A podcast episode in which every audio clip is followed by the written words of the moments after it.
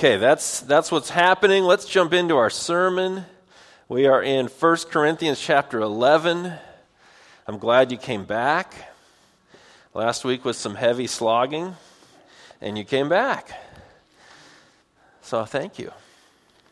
1 Corinthians chapter 11, we're going to do the second half, and I want you to kind of imagine a scene with me that might be somewhat like what was going on.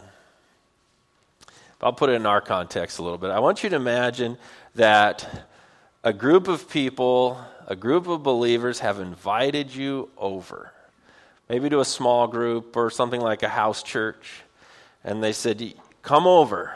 We are going to gather in my house. We're going to pray for one another. We're going to open the scripture together and hear from God. We're going to share his table. We're going to encourage each other in the faith. And I want you to come over. And you think, that sounds good. I want to know some people. I could sure use to be prayed for. I could pray for others. I want to be in anything. That sounds really good. So you say, okay, I'm in. What time do I come? And they say, you come at 7.30. Okay, okay, 7.30. I'm coming. You come 7.30? Yes, 7.30. Come to our house, and we're going to gather in Jesus' name and do these things. Yeah, okay, you get the address. You're good to go. Midweek, you text them.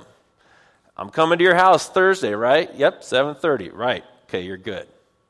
You're going to go to this thing. So you, you, begin to drive to their house and you pull into their driveway where, you, where they've told you to be, and there's already 10 cars there. Like, boy, these, they have a lot of teenagers or something. What's all these cars here? So you well, it's unusual. So, so you think, oh, okay, we're going to go anyway. So you go, park far away, you weave your way past these cars, and have you ever been somewhere where the, you can hear the gathering outside before you even get in? Loud, robust laughing and talking. And, you know, you kind of know maybe if your neighbors have a bunch of people over, you kind of know, like, oh man, what's going on in there? They're laughing. It's hilarious. You're hearing that. So you're going, what's the deal? Are we late? No, not late. We're right on the button, 7:30. It's loud in there. What's why are all these cars here? And you open the door. Well, you knock first, right? We're not on that close of basis. You knock, and they come on in.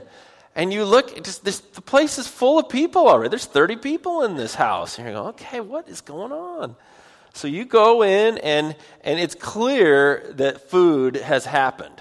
I mean, there's dirty plates everywhere. You see a scrap of this and a chunk of little loaf of bread here, and a bunch of cups with just, you know, the, the last uh, backwashes left in them. And they've clearly eaten. And they've clearly eaten a meal, and you're like, huh, what? Did I miss something here? And you go in, and they're like, oh, we're just getting started. Come sit down with us. And they begin to pray, and, and, uh, and they're, they're, they're talking about Jesus, and you just have this, like, something is wrong with this. What did I miss? And they're saying, Oh, and remember how we shared the communion? They look at you, Oh, you didn't get any. Do we have any left? No. Well, there's a little heel of bread, and Frank drank all the wine. Sorry. Would this be bothersome to any of you? You just have this feeling that, that you weren't invited to all of it? That somehow they had a meal and they did this stuff, and then you came in later? How, how would you feel about that? Like, what, why didn't I come to dinner? Why did you eat all the communion bread? What happened here? What, what did I miss? Now, that's a made up scenario, but it's something like I think we're going to read in 1 Corinthians 11 that this church would gather, but not everybody was included all the time. And some people got food and some didn't. And some people got communion elements and some didn't. And somebody drank all the wine and drank too much wine, and so they were drunk, and other people got nothing. And you know, what kind of church gathering is this? Some people are included, some people are left out. Some people have a lot, some people have nothing. It'd be you would you come back next week? No, right? Like, I'm out of here. This was weird. I'm not. That's somewhat something like what we're going to piece together was happening. Some kind of gathering in Jesus' name that was not inclusive, that things were not being shared. It was really just a mess. And so, this idea that I want us to get thinking about is that how should reflect why. How you do something should reflect why you even do the thing. Okay? How you do it should reflect why. I'll give you a, an easy example. Let's say you decided that you wanted to have a meal with either your family or your extended family or your roommates, whatever your living situation is. You say, we, we need to have a meal together. We need to connect. And so meals are a good time to connect. So that's we're going to do it. You set a time, you do it. But then how you gather looks like this. Right? Right? Well, it doesn't add up, right? If why you're gathering is to connect with one another and find out how you're doing and eat a meal together, but how you're doing it is everyone is on their device and no one's talking, it's incongruent, right? They do not support each other. If your purpose for having the meal is to connect, then while you're having the meal, you should say, let's put our phones away and put them on do not disturb so that we can connect with each other, right? Because how should reflect why. How you have a meal for connecting should reflect why. Otherwise, why do it? I mean, if your point is let's sit in the same room, put food in our bellies, and be in tune with the World Wide Web, then by all means have your phones out because that's your point. But if your point is human interaction, then you need to set some parameters. How are we going to do this time together? Well, we're going to do it in such a way to support why. So that's kind of the idea here is that this church in Corinth, how they were gathering, how they were taking communion, how they were doing it was actually betraying why. It was incongruent. It gets to the point where Paul says, you know, it actually be just be better if you didn't meet. Right? Just don't do that. Don't meet if you're going to come and some people get something and some people get nothing and some people get dinner and some people get a scrap and some people know when to come and some people don't. If the point of your church is to encourage each other and point to Jesus and celebrate his death and resurrection and how you're doing it is actually opposing that then don't do it right? Or, or fix it. And so that's the scenario. I'm just trying to get us in the mindset behind what we're going to read is that how this church was meeting and how they were gathering and how they were celebrating the Lord's Supper was not in line with why you do it. it, it they missed that. They, it, it was running at cross purposes, it was defeating the point. So let's read it together. 1 Corinthians chapter 11, verse 17. We'll read through it, and then we'll make some sense of this whole idea of how and why going together. And again, my scenario is just kind of a, a guess based on some of this, but I think you'll see some elements might add up. So 1 Corinthians 11, verse 17. Paul says, But in the following instructions, I do not commend you, because when you come together, it is not for the better, but for the worse. It's worse if you meet. Isn't that terrible? For in the first place, when you come together as a church, I hear that there are divisions among you and I believe it in part. For there must be factions among you in order that those who are genuine among you may be recognized. When you come together, it is not the Lord's Supper that you eat. For in eating, each one goes ahead with his own meal. One goes hungry, another gets drunk. What? Do you not have houses to eat and drink in? Are you despise or do you despise the church of God and humiliate those who have nothing? What shall I say to you? Shall I commend you in this? No, I will not. For I received from the Lord what I also delivered to you that the Lord Jesus, on the night when he was betrayed, took bread, and when he had given thanks, he broke it and said, This is my body, which is for you. Do this in remembrance of me. In the same way, also he took the cup after supper, saying, This cup is the new covenant in my blood. Do this as often as you drink it in remembrance of me. For as often as you eat this bread and drink the cup, you proclaim the Lord's death until he comes. Whoever therefore eats the bread or drinks the cup of the Lord in an unworthy manner will be guilty concerning the body and blood of the Lord. Let a person examine himself then, and so eat of the bread and drink of the cup. For anyone who eats and drinks without discerning the body eats and drinks judgment on himself. That is why many of you are weak and ill, and some have died. But if we judged ourselves truly, we would not be judged. But when we are judged by the Lord, we are disciplined, so that we may not be condemned along with the world. So then, my brothers, when you come together to eat, wait for one another. If anyone is hungry, let him eat at home, so that when you come together, it will not be for judgment. About the other things, I will give you directions when I come. Okay, so there's, there's the situation. Probably some of you recognize the middle part of that, describing communion, but maybe didn't realize some of the, the context that's stuck in there. So here's our point today how we take the Lord's Supper should reflect why we take it. How we take the Lord's Supper should reflect why we take it. And we were just read a scenario there where how they were taking it was opposing and violating why we take it. So we're going to put these pieces together today, and it just happened to so work out that this passage was the first Sunday of the month. I did not plan that ahead, but the Holy Spirit did. So it's perfect that we're going to learn about communion, why, and how to take it, and then we're going to take it together. So it's going to be perfect. So here, let's look at the situation. What is going on? That's the first thing. The situation, verse 17. And the following instructions I do not commend you. It is worse. Wouldn't that be terrible?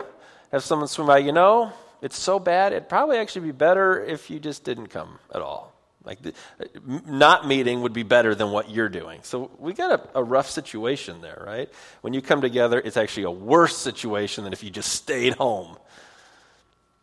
So, verse 18, here we start to get into it. The first thing is uh, there's divisions going on, there's, there's separations. And it's a little unclear to me uh, this part. This is listen how he says it, what, what he's getting at, right? In first place, you come together as a church, there's divisions. He says, I believe it in part, or I, he's like, I'm, I'm inclined to believe it. And then this verse here is a little hard to understand his tone. And that's the trick when you're reading something. You don't really know, you can't hear a tone, you can't see a face. Says, For there must be there must be factions among you in order that those who are genuine among you may be recognized. Now, I can't tell if he's being sarcastic. Well, I guess you guys, the only way to know a real believer is just to fight with each other. So why don't we just have it out, and whoever's left at the end is the real believer?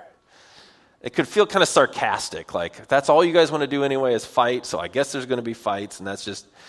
I'm not sure that it's that, but you could make a case that it's almost sarcastic. He's just sarcastically just saying, that just seems to be all you guys know how to do is fight. I mean, that's how the book opened. I follow Paul, and I follow Apollos, and I follow Peter, and he's just going, what? So he might be just going, oh, that's all you guys seem to do is want to fight, and it's the only way to separate anything. I'm not sure that that's it, but you can make a case for that. The other way you could read this is Paul just saying it's inevitable. It's inevitable when you gather people together that there's going to be divisions. It's inevitable that as the church of God comes together, that there is fighting, there's hostility because there's actually spiritual warfare, and it's going to happen, and I'm seeing it happen. I kind of think it's that. It could be the sarcastic tone, I don't know. But I think this is what he's saying. What you're seeing play out is an inevitable for any gathering of believers that there's spiritual warfare, there's attack, there's hostility, there's people with disingenuine motives, and it's going to happen. I'll show you a place where that, that is, it's, it's actually said in a lot of places in the New Testament, but in this one place here in Acts 20, it's the scene where Paul, he's actually sailing back to Jerusalem uh, on boats, but he stops on the shore and he sends for the Ephesian church elders and says, Hey, I'm not even going to come. I'm not even going to stay a day. I'm going to here for like three hours. Have you ever had that? Someone's, pa- I'm passing through town. I have an appointment. I have three hours. If you want to meet for lunch, great. If not, I'll see you next time I'm around. That's kind of what it is. Like, I'm going to be here a couple hours. I'm not spending the night. So they come down to the shore and they meet with him, the leaders of the Ephesian church. And this is what he says in Acts 20. Paul to the Ephesian elders. He says, Pay careful attention to yourselves and to all the flock in which the Holy Spirit has made you overseers, to care for the church of God, which he obtained with his own blood. I know that after my departure, fierce wolves will come in among you, not sparing the flock. And from among your own selves will arise men speaking twisted things to draw away the disciples after them. Therefore, be alert, remembering that for three years I did not cease night or day to admonish everyone with tears. I think that's more likely what he's getting at there in 1 Corinthians 11 that as soon as there's a gathering of believers, as soon as God's at work, there's opposition, there's wolves, there's an enemy wanting to tear it down. And he's telling these leaders, be alert, be paying attention, this is going to happen. And some people who you know and who you trust are going to have selfish motives, and they're going to be doing their own thing, and they have their own agenda. Have you ever encountered this? Where you thought someone was with you and you thought someone was on track for the Lord and they had some other agenda or they're just trying to sell you something, or they're like, well, what I really believe, and it's this other crazy thing, and you're like, I don't know about that. So I think that's more likely what's going on here in 1 Corinthians. He's like, you come together, but there's divisions, and they, it, they're there because when people leave, we know they weren't really part of it. We see that in 1 John too. It says, we, we know the spirit of Antichrist is here, and because some people went out from us, and we know they were really never among us. They weren't really in it for the Lord. They had some other motive, some other agenda. And Paul's saying, that's going on there. There's people with other motives and other agendas, and it's kind of inevitable. He's like, I, I, wish it wasn't. It's inevitable that there's going to be dishonest people. It's inevitable that there's spiritual warfare, but it's inevitable what it does is reveal genuine believers. Now, you can't manipulate this, and everybody who doesn't like your view, well, you're not a real believer then. We don't, that's not the point, right? He's, I don't think he's also saying, well, why don't you start some fights and whoever's left at the end is genuine. I don't think he's encouraging this behavior. I think he's just recognizing ah, it's happened there. It's happened there. It's very disappointing when believers fight. It's very disappointing when you come across somebody and they have a hidden motive. And in the end, they might move on, and it reveals they had some other agenda, and, and the people who are really about Jesus remain. But it's not very fun. It's not very fun. It's not very enjoyable. It's not very pleasant. It's not very honoring to Christ. And he's like, that's what's going on there. So I think it's this tone. There's this inevitable action that's being revealed in their church, and the ones who are really there for Jesus are going to show up. But boy, is it not very fun to see it happen. So that's the first situation, right? Uh, you, there's fighting, and it's, it's revealing who's really in for the Lord, but it's not very pleasant. Second thing back in 1 Corinthians 11, verse 20, how they're taking the Lord's Supper comes on the table. He says, When you come together, it is not the Lord's Supper that you eat. Right, this is where he's, you're, this is not, you shouldn't even call it by that name anymore. He's like, oh, yeah, you're coming and you're eating something, but it has nothing to do with the Lord or his meal or his purpose. This is where you get how you're doing it is really fighting why we do it. He says, It's not the Lord's Supper you're eating. So look what he says. For an eating, each one goes ahead with his own meal. One goes hungry, another gets drunk. And so this is where I sort of made up that scenario. Did some people, like half the group, said, We're having a potluck together, but we're not telling you about it because we don't want you to come. And last time you brought something with tuna fish in it, and we did not like that. So you're out. And then they eat all the bread, and then somebody drinks all the wine, and then what is going on? Right? So one has his own meal, one gets nothing. Another one is drunk, right? He's just like, what happened, man? We're here to remember the body and blood of Jesus, and you just took it all. What's going on? I think he's incredible. What? What are you doing? Right? Eat at home. Right? Don't come into here starving. Or do you despise the church of God and humiliate those who have nothing? Now, here's where it's a little bit different and that the early church was a house church. Right? It's a little bit hard for us to imagine. I mean, how many of these would you have to handle to even hog them all, right? He'd be here four hours just opening them all. So it's a little bit hard for us to, to picture this, but this is a house church. Right? So they're meeting in a home. They're not meeting in a big sanctuary with, with rows. They're sitting around. And, so, and much of the time they celebrated the Lord's table was in the middle of a meal. That's how it started. In the middle of the Passover meal, Jesus breaks the bread. After the meal, they drank. So it's in the middle of a meal. And you see that in the early church. They were breaking bread in one another's home. So they're eating dinner. And in the dinner, they're saying, hey, this bread is Jesus' body. And in the dinner, they're saying, this cup is Jesus' blood. So it's part of a meal. But what it looks like is happening there is that not everyone's in on the meal, or not everybody got the right time or like it says, you're, you're humiliating those who have nothing. It could be that some of the existing social strata was being reinforced in the church. So perhaps there was some people who had more means, people who had less, they were already a little bit hungry, and the people with more means said, "Well, let's do our own potluck beforehand." But when these other people come, they got nothing anyways, and so they were reinforcing socioeconomic differences. So people who already had nothing are reminded that they have nothing.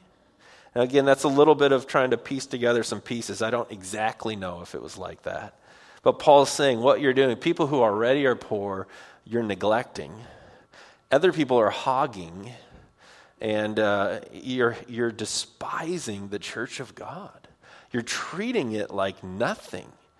Or you're treating it like all those things in the world, those various standards and the have nots and the elites and the not, you're actually reinforcing that value in the church and you're not reinforcing the community of Jesus. So in this church, the how was opposing the why. How they were taking communion was opposing the whole point of taking it how they were doing it by excluding people, how they were doing it by hogging, how they were doing it by getting intoxicated, how they were doing it by reinforcing social standards of who has and who doesn't, how they were doing it by making sure some knew and some didn't. All of that is contrary to the whole point of the gospel. That's, that's what he's saying. What you're doing is defeating the point. It's opposing it. It's undercutting. It's ruining the message. So that's the situation. However is happening, however the exact meal looked, I don't know. But in so doing, they were actually working against the point. So, what is the point, right? How we take the Lord's Supper should reflect why we take it. Why do we take it, right? Why? And that's where we get these next verses that often I've read them in communion services, and here I've just started right here in verse 23. Verse 11, 23, all the time. Probably most of you have heard that if you've been a part. But we, you don't realize that these communion instructions were given in the middle of a mess. They were given in the middle of a church that was working against those purposes. So let's look at why do we take communion? Why do we do it? He gives us the thing. Verse 23 For I received from the Lord. So, first of all, it didn't come from some people. Some people didn't get together and say, How could we possibly remember Jesus? Oh, I know. Let's get some bread and a wine. No. It was God's idea. Here's what I'm going to tell you to do. So Paul says, I received this from the Lord. I didn't think it up. This is a received thing that Jesus started and he told to me. So it comes from him. I received from the Lord what I also delivered to you. That the Lord Jesus, on the night when he was betrayed, took bread. Think about that. Think about a very close person to you betraying you. The context for our meal of remembering Jesus is betrayal, of being handed over by someone who was side by side with him for years. That's the context of the meal is Jesus being betrayed. So he took the bread. Jesus took the bread in the middle of a meal, and when he had given thanks, he thanked the Lord even for that little piece of bread. And he broke it and said, This is my body, which is for you. Do this in remembrance of me.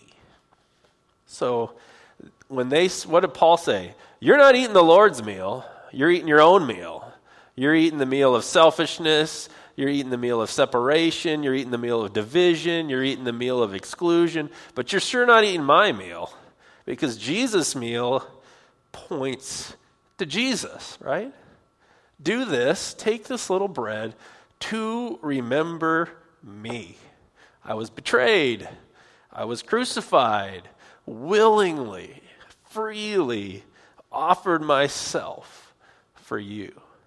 So when you do this meal, remember me. You sure cannot be remembering Jesus if you're doing this meal to exclude somebody else, right? He's like, there's no way that could be remembering me. So when you take that bread, remember, bring it to mind, right? Remember this, even that word in English. The word dismember is to take something apart, right? Pull apart. The word remember is to put it back together. Put it back together in your mind what Jesus did. Went to a cross, was nailed there, hung there, died. Put that back together. Remember him. In the same way, also, he took the cup after supper. So, see how it's in the middle of a meal. After supper, saying, This cup is the new covenant in my blood. Do this as often as you drink it in remembrance of me. So again, that repeated. This meal should remember me. What is the new covenant in my blood? What is that about? And so, what he's basically saying is there's a covenant, is a relationship, a legal contract, you might say. Uh, it's a binding agreement so Jesus is saying, the one I'm doing now, the blood, the cup I'm giving you, is a new binding agreement in my blood as opposed to there must have been a previous covenant, a previous binding agreement that he's, he's following after. And so this would be there is a covenant when God took the people of Israel to be his people. So that's him rescuing them out of slavery in Egypt and bringing them through the Red Sea, and he brings them to Mount Sinai, and he says, and you can read this in the book of Exodus, in Exodus 19 and 20 and 24, he says, I've brought you on eagle's wings to be my people. And they enter a covenant, say, We will be your people and we will obey you. And so they have this ceremony where a whole bunch of animals are slaughtered, and they throw the blood on the altar, they throw it on the book, and they throw it on the people. Aren't you glad you live today? Like, oh, I just wore this new sweater, and Moses just threw blood all over the thing, right? But the point was to be this in this covenant people of God, there was a sacrificial ceremony and there was blood of the covenant, and it was thrown around. So the book of Hebrews tells us about this. I'm going to show you this in book Hebrews. What's the the first covenant so that we understand the second covenant? In Hebrews chapter 9, verse 18, the writer of the Hebrews is talking about the first covenant, the one with Moses, the one I just described. You can read it in Exodus 19, 20, 24. He's going to explain that one and then put us to this one. So Hebrews 9:18 he says therefore not even the first covenant was inaugurated without blood. For when every commandment of the law had been declared by Moses to all the people, he took the blood of calves and goats with water and scarlet wool and hyssop and sprinkled both the book itself and all the people, saying, This is the blood of the covenant that God commanded for you. So, this is what Moses is saying. So, Jesus is using the very same language. This is my blood of the covenant. The first one, Moses is saying, This, this animal blood is the blood of the covenant that God commanded for you. And in the same way, he sprinkled with the blood both the tent and all the vessels used in worship. Indeed, under the law, almost everything is purified with blood. And without the shedding of blood, there is no forgiveness of sins. So, in order for all these people to be in covenant, binding relationship with God, they had to be purified with blood. They had to have their sin which brings death. They said, well, we're going to put that sin on animals. They're going to be atonement. We're going to kill them. And that blood put on you is purifying you. It acts as a forgiving so that you, sinful people, can be in relationship with God. That was the first covenant. Same kind of language. This, this is the blood of the covenant. This is the purifying act that allows you to be in relationship with me. And the Hebrew writer says, yeah, without, without this, there's no forgiveness. Something dies and God allows an animal to die in their place. So we come back here uh, when Jesus is saying, This is now the covenant in my blood, right? It's not a bull that died, it's the Son of God who died. And you're purified in the blood of Jesus. And that's what he's saying. This cup is that. So when you do it, remember that you were purified not because of some animal, but because the Son of God, who is perfect, died for you. And then verse 26 says, For as often as you eat this bread and drink the cup, you proclaim the Lord's death until he comes. You announce it. It's a similar word that's used in context of preaching. When we take this, it's not just that we're taking an element, there is preaching happening, there's an announcement. Jesus gave his body, Jesus shed his blood to purify you so that you could be in covenant with him. And it announces it, it proclaims it, it, it shouts it out. So you see how if what you're taking is excluding people and self promoting, you're not doing anything about announcing what Jesus has done. You're just doing your own thing. I pick this back up in the book of Hebrews, chapter 9, verse 24. He's talking about what Christ did. For Christ has entered not into the holy places made with hands, right? He's saying he didn't go into tents and temples, which are copies of the true things but into heaven itself, now to appear in the presence of God on our behalf. Nor was it to offer himself repeatedly as the high priest enters the holy places every year with blood not his own, for then he would have had to suffer repeatedly since the foundation of the world. But as it is, he has appeared once for all at the end of the ages to put away sin by the sacrifice of himself. Jesus did it once for all. So, as often as you eat this bread and drink this cup, you proclaim Jesus did it once for all. You don't have to do animal sacrifices. You don't have to keep going back. It doesn't have to be done over and over and over again. Jesus once for all sacrifice pays the full price. It pays for your sin. He did it for you. And every time you eat this bread and drink this cup, you're announcing it and you're remembering it.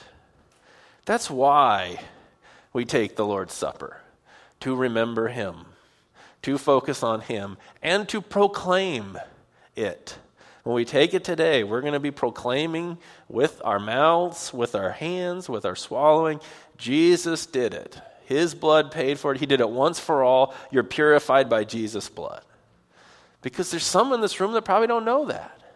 Maybe there's some in this room that's resisting that and then you're not purified and you're not in covenant with him and your sins won't be forgiven and you're going to face the weight of your own sin for him so i'm hoping that even if you don't listen to my words you'll look at these things and go whew i better think about that do i want to pay for my sins or do i want jesus to pay for my sins do i want to go in there on my own merits or do i want jesus to have gone before me even if you don't listen to me listen to this Listen to this announcement. Listen to what it's proclaiming. He died for you.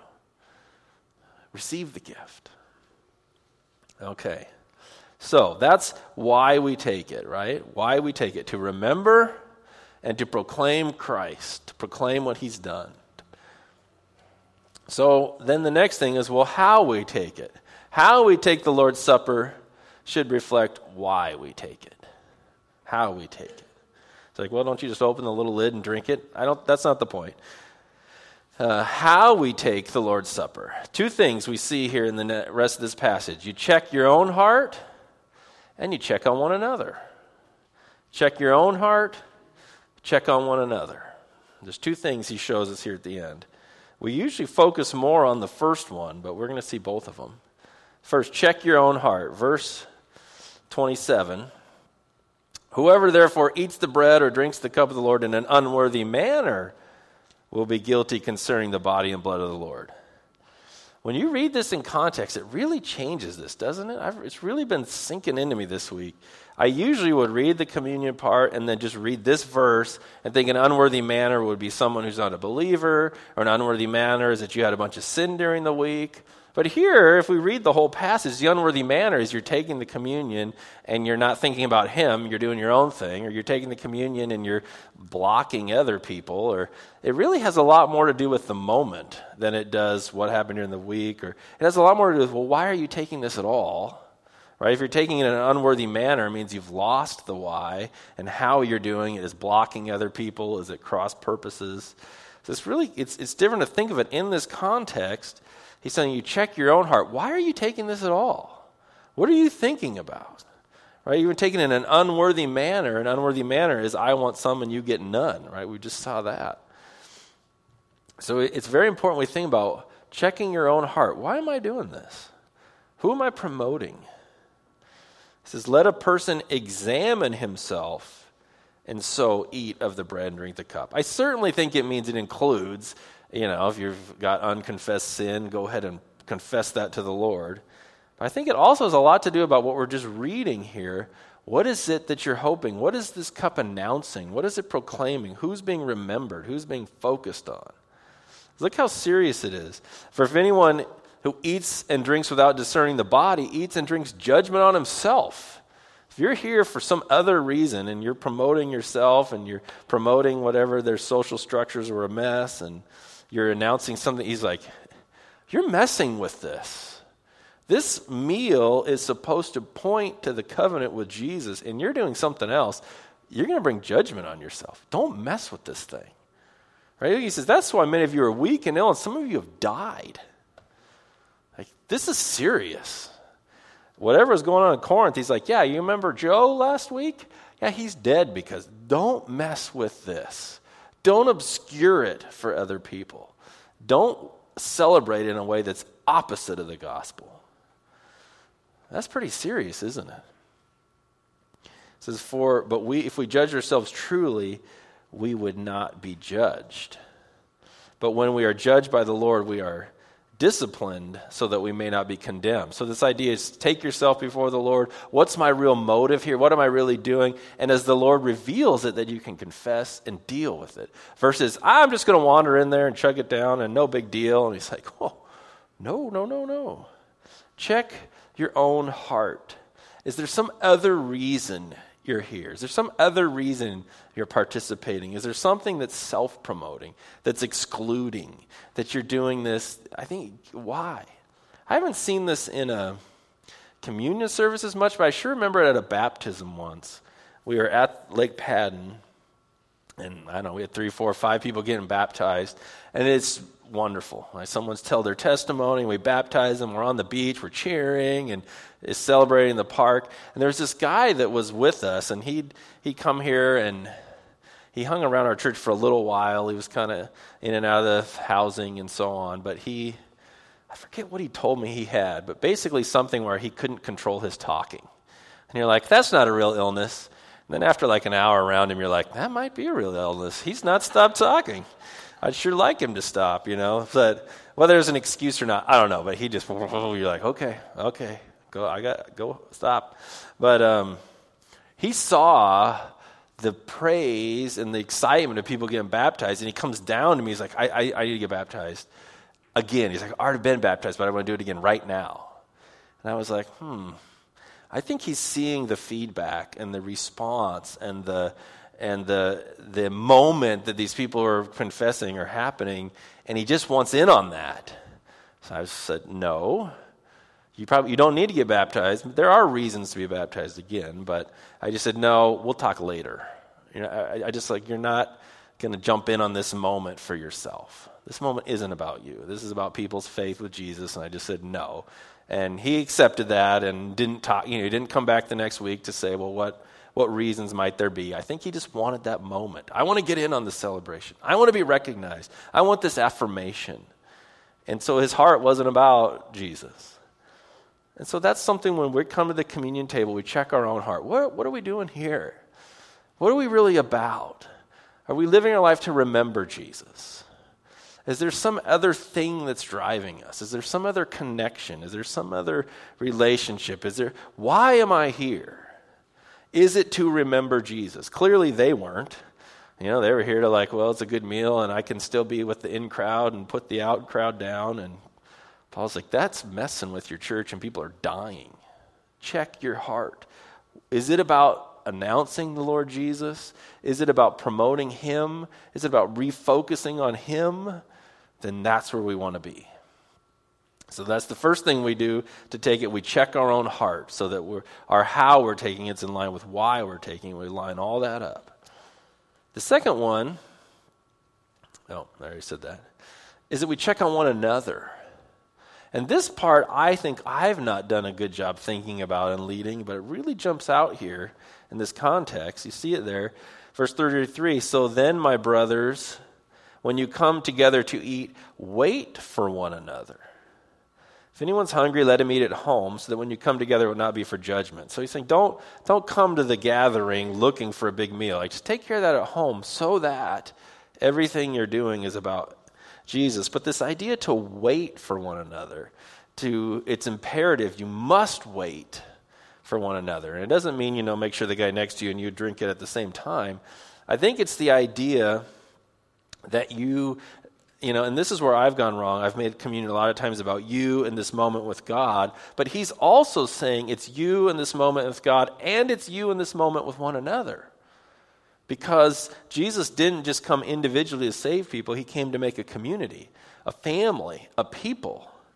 And so in their communion celebration, people were actually being excluded and put down and, and not welcomed. So he's saying, when you're going to come take this, wait, make sure everybody's there, right? First of all, if they were given weird times and starting early, I don't know. Make sure everybody's there, but then make sure everyone has got what they need Everyone knows what's going on, everyone's included. Check on one another.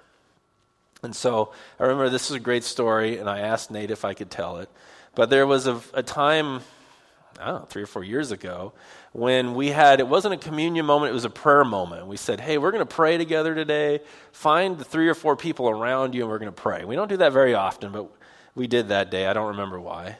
And um, and the Cornelsons noted that there was a new couple near them.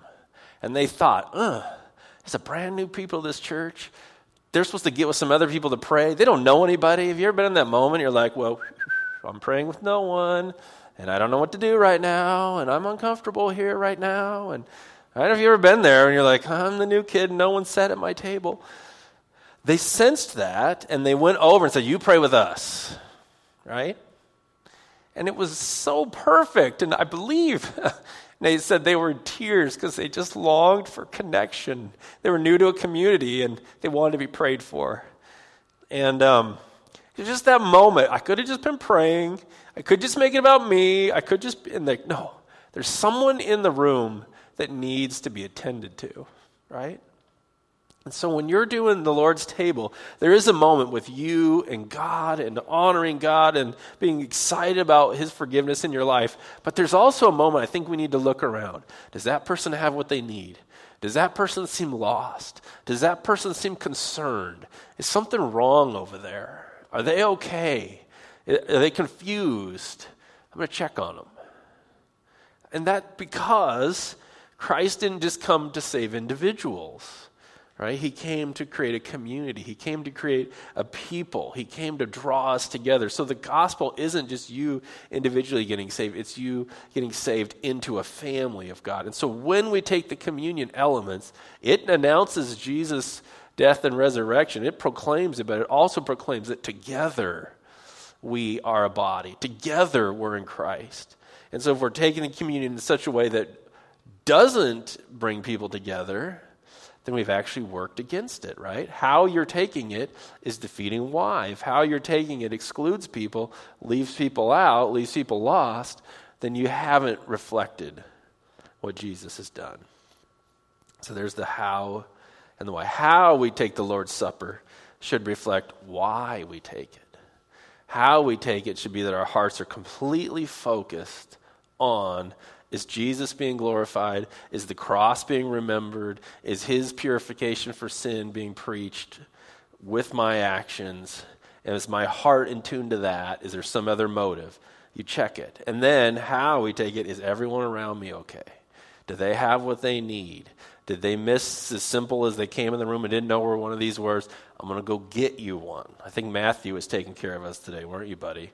Making sure everybody had one, right? Let's take care of it. So, let's quit talking about it let's do it, huh? Let's do it. So let's have the worship team come up here. We want you to take some time to check your heart.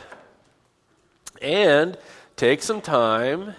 Is anybody next to you doesn't have a little cup? Look right now. Hey, do you got one? You got one? Can I get you one? Can I get you one? That's okay. Do it. Do it. Check on one another. Bring it to somebody if they need it. Show them what they need. Help them out if they don't have what they need. So let's just take this first song to check your heart, and I'm going to come back and lead us as we check on one another as we take it together.